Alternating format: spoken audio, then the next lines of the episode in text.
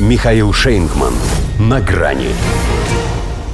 Куль с ним. Байден сначала не заметил мешок, затем вертолет. Здравствуйте. На грани. Вот только не надо стыдить нас за злорадство и пенять на отсутствие сострадания к старому больному человеку. Во-первых, нормальные старые больные люди не выставляют свои старые больные кости на показ. Во-вторых, этот замшелый мухомор сам назвался груздем, хотя ведет себя как последний сморчок. В-третьих, после того, как он рухнул, едва не рухнул и весь президиум. От смеха. Стало быть, смеяться право не грешно. Как бы то ни было, у тех трех вещей, на которые можно глядеть бесконечно, появилась еще одна версия.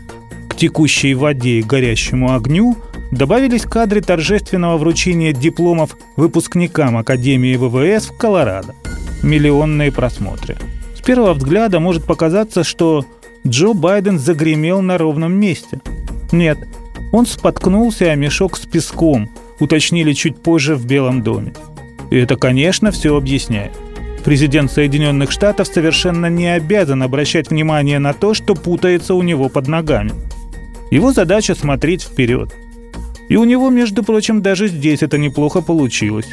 Будто предвидел, что надо вызвать сочувствие к своему возрасту и заранее предупредил, что еще 300 лет назад, закончив школу, подал заявку на поступление в военно-морскую академию США. Понятно, почему не прошел. С такой-то вестибуляркой. Насчет возраста, может, слегка и преувеличил, но координация это у него точно как у черепахи. Если навернется, сам не встанет.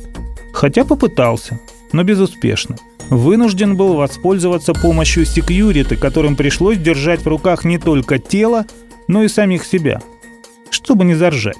Зато помощь врачей не потребовалась. Придворные, по крайней мере, уверяют, что никаких проблем. То есть никаких новых проблем у пациента не появилось. Пока он не вернулся на лужайку у Белого дома. Там приключилась еще одна напасть.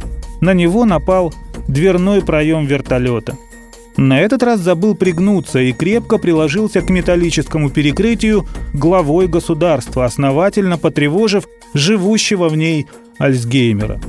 Да, не все потолки мы подняли. Успел подумать он прежде, чем начал считать посыпавшиеся от удара звездочки. Насчитав, как положено, 50, вспомнил, кто он такой, и уже с чувством собственного достоинства на вопрос журналистов о здоровье гордо заметил, что попал в мешок с песком. И в этом смысле он ничем не отличается от американцев. Они тоже выбирали президента, а попали в мешок с песком. Еще и дыряво. Хотя того деятеля, что подложил ему свинью в Колорадо, решив, что ну и куль с ним, надо бы проверить на благонадежность. Возможно, впрочем, хотел как лучше.